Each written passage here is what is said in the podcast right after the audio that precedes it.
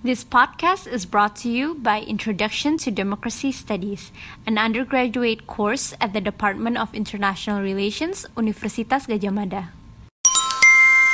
Hi, let's look more into theories of democratization, especially those that emphasize on economic development. Amongst the first to examine the relationship between development and democracy is Seymour Martin Lipset. In 1959, he argues that, I quote, the more well to do a nation, the greater the chances that it will sustain democracy. End quote. He tested this hypothesis by looking at the levels of wealth, industrialization, urbanization, and education in democratic and non democratic countries in Europe and Latin America.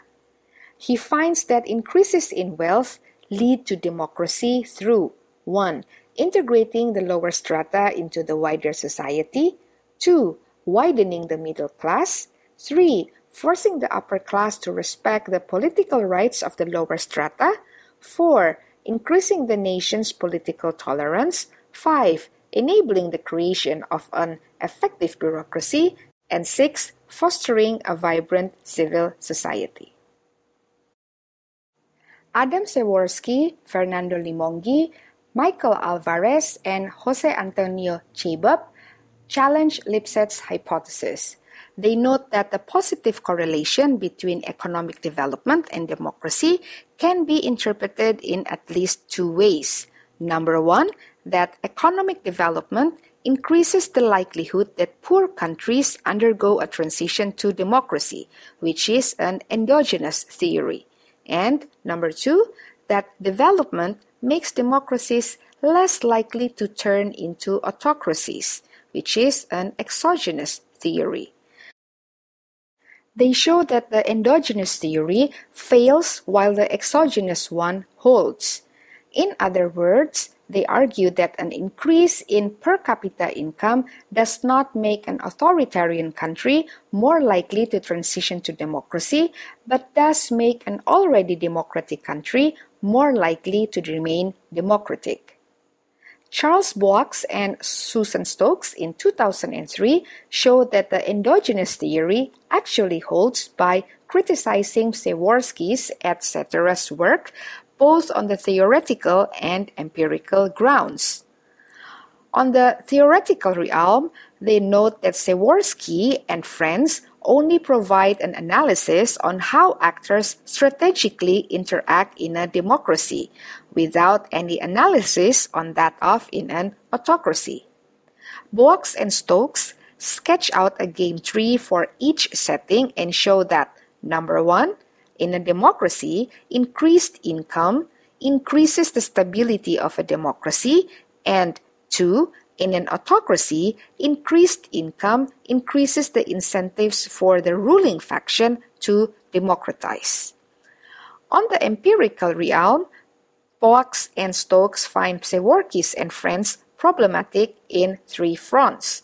First, countries that Przeworski's and friends count as developed under authoritarianism and became modern are those that reached a per capita income of 4,115 US dollar.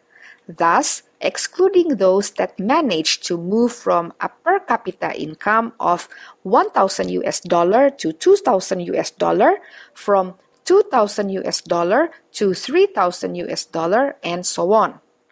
Boix and Stokes support the endogenous theory by underlining that the reason why there is only a few autocracies among countries with high level of income is because development at levels of income under 4115 US dollar already helped turn autocracies into democracies and help them remain democratic. Second, the dataset made by Przeworski and friends only covers the period between 1950 and 1990. By broadening their dataset to 1850 to 1990, Boix and Stokes show that the endogenous theory holds, but is less salient when the examination is limited to a post 1950 sample. They assert that this is because 1. Countries that were economically developed by 1950 were already democratic by 1950, and 2. Countries that were not economically developed by 1950 either A did not develop enough to allow themselves to embark upon democratization, or B, cannot democratize because of some exogenous variables, for example, Soviet domination. Third, Przeworski and friends omitted variables such as international politics and factor endowment. Boix and Stokes show that by controlling for those variables, the endogenous theory holds. David Epstein, Robert Bates, Jack Goldstone, Ida Kristensen, Sharyn O'Halloran also provide support for the endogenous theory. They do so by replicating Przeworski's and friends' regression, but applying a trichotomous measure of their independent variable, which is democracy, partial democracy, and autocracy.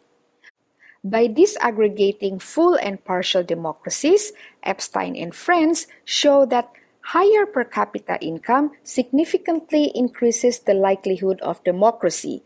I quote, both by enhancing the consolidation of existing democracies and by promoting transitions from authoritarian to democratic systems. While proving that increased income per capita does increase both the likelihood of an autocracy to transition to democracy and the likelihood of a democracy to remain democratic, Boix and Stokes specify that what really causes those is income equality. Here begins a stream of research focusing on the effect of economic inequality to democratization.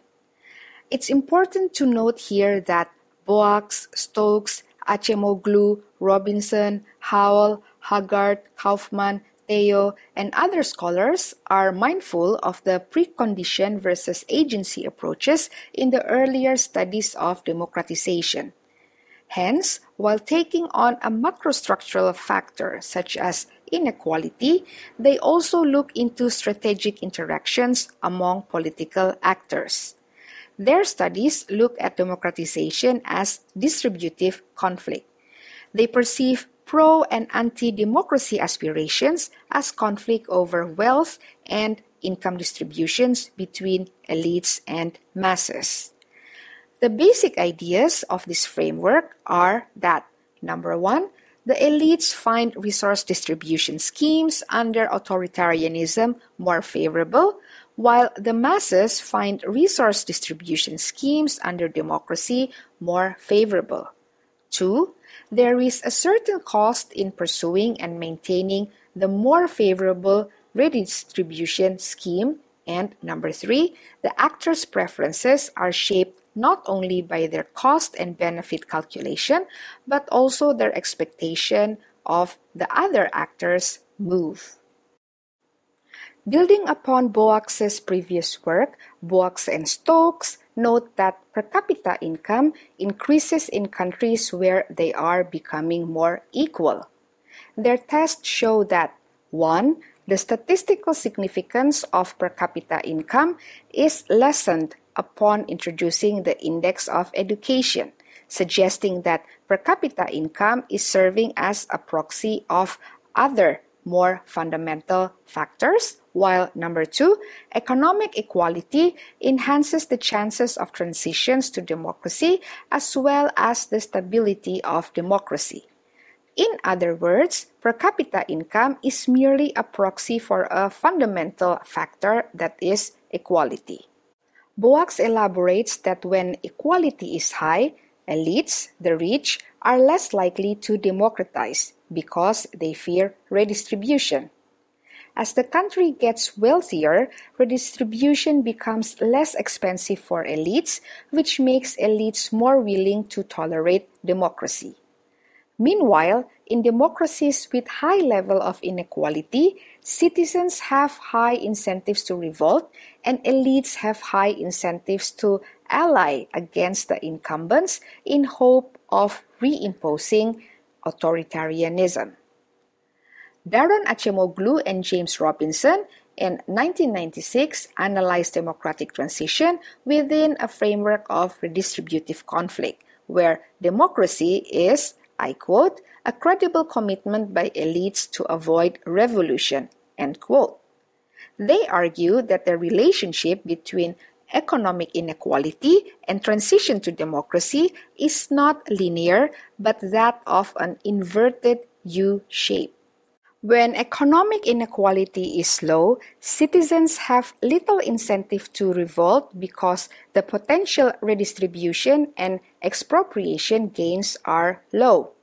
When economic inequality is high, elites prefer to repress citizens' revolt because the cost of repression is significantly lower than the cost of redistribution. It is in countries with middle level of inequality that democracy has the best chance to emerge. This is because, I quote, citizens are not totally satisfied with existing systems and the elites are not so averse to democracy that they resort to repression to prevent it. In Acemoglu and Robinson's study, the relationship between economic inequality and democratic consolidation is also that of an inverted U shape. When inequality is high, democracy does not consolidate because elites have high incentives for mounting a coup against the system that forces them to redistribute more. When inequality is lower, democracy does consolidate because it is not so costly for elites. In 2009, Christian Houle criticizes Boix and Stokes' logic and states that as equality increases, the masses become less likely to demand for distribution. He also criticizes Acemoglu and Robinson by indicating that their model failed to take into account 1. The cost of repression in authoritarian countries where inequality is low, however low that cost is, Number two, that the cost of elites' repression depends on the intensity of the masses' demands. And three, the collective action problem that the masses have to overcome. Houle's study shows that inequality has no effect on democratization. He points at how unequal countries like Nigeria, Peru, and Turkey were able to democratize despite oscillating back and forth between dictatorship and democracy.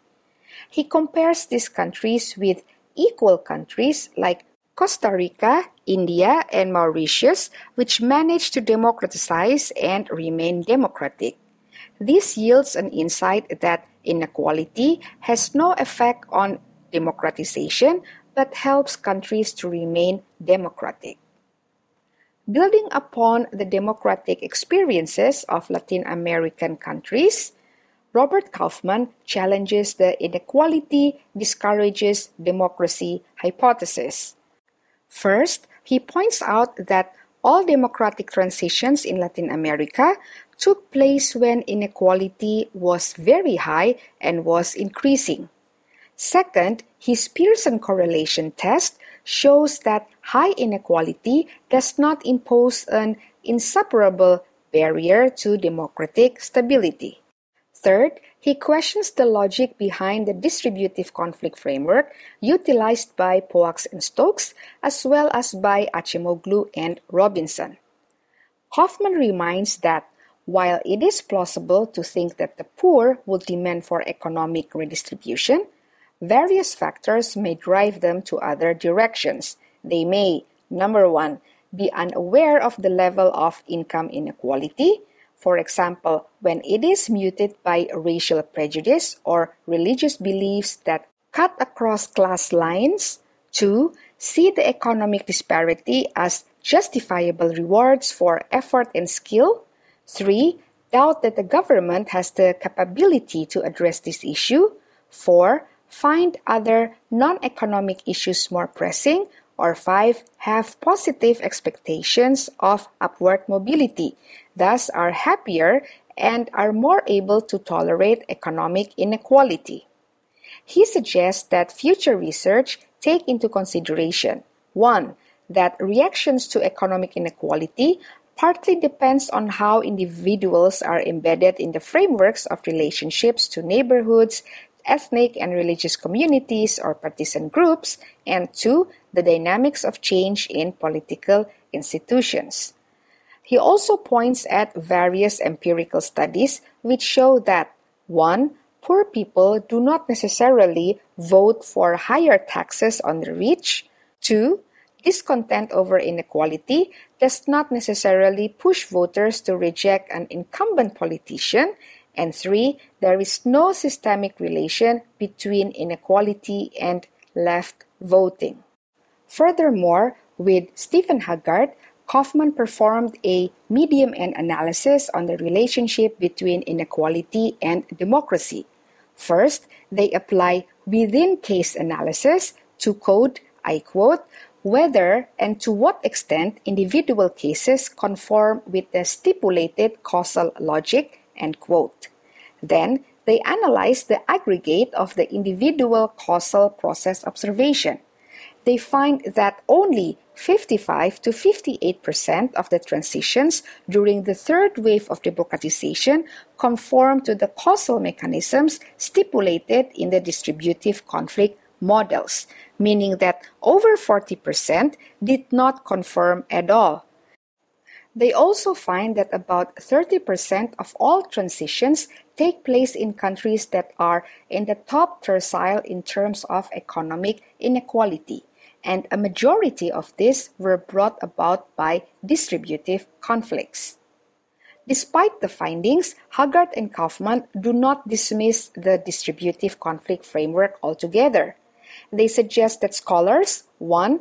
Look for other ways as to how economic inequality influences the stability of a democracy, for example, through the weak democracy syndrome, or number two, specify the conditions as to when economic inequality affects transition and consolidation of democracy, for example, upon overcoming collective action problems.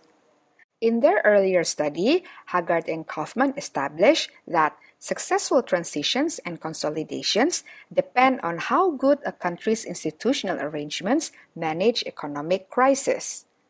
When countries endure weak economic performances or prolonged economic distress, their political institutions can be drained of their democratic content. This means that countries enduring economic hardship may have to face more apathy, less participation, more social violence, etc., which in the long run erode democracy, I quote, through intermittent repression of opposition groups, emergency measures, and a decline in the integrity of legal guarantees, end quote, and finally render electoral institutions merely as a facade. Here, inequality may impede consolidation if political institutions fail to address the challenges of economic reforms. To conclude, there seems to be mixed findings on the relationship between equality and democratization. What do you think about this?